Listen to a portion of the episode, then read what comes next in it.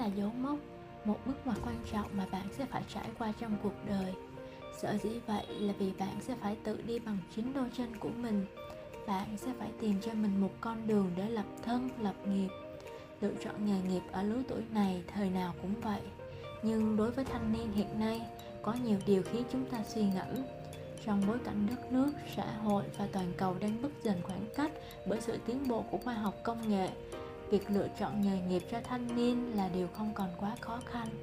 Nhưng định hướng nào cho sự lựa chọn ấy lại là một bài toán khó. Học đại học hay học nghề, nhà trường phổ thông bấy lâu nay vẫn chỉ mang trọng trách giáo dục, phổ cập kiến thức, mang thành tích học sinh đỗ đại học ra làm thước đo. Cho nên việc giáo dục nghề nghiệp vẫn còn quá coi nhẹ.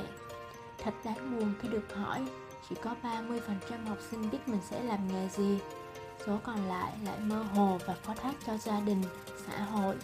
Đứng trước những thuận lợi và thách thức đó, bạn trẻ nào chủ động, tích cực đón đầu xu hướng sẽ thành công.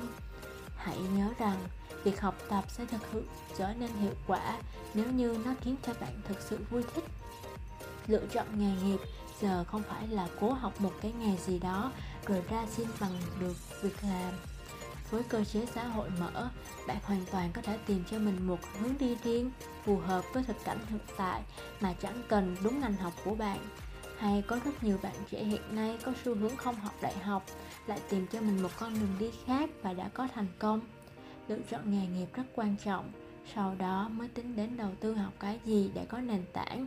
Và cũng có thể chúng ta vừa học, vừa làm, vừa mày mò, tìm tòi và quyết định chứ đừng để một hiện tượng xảy ra như hiện nay.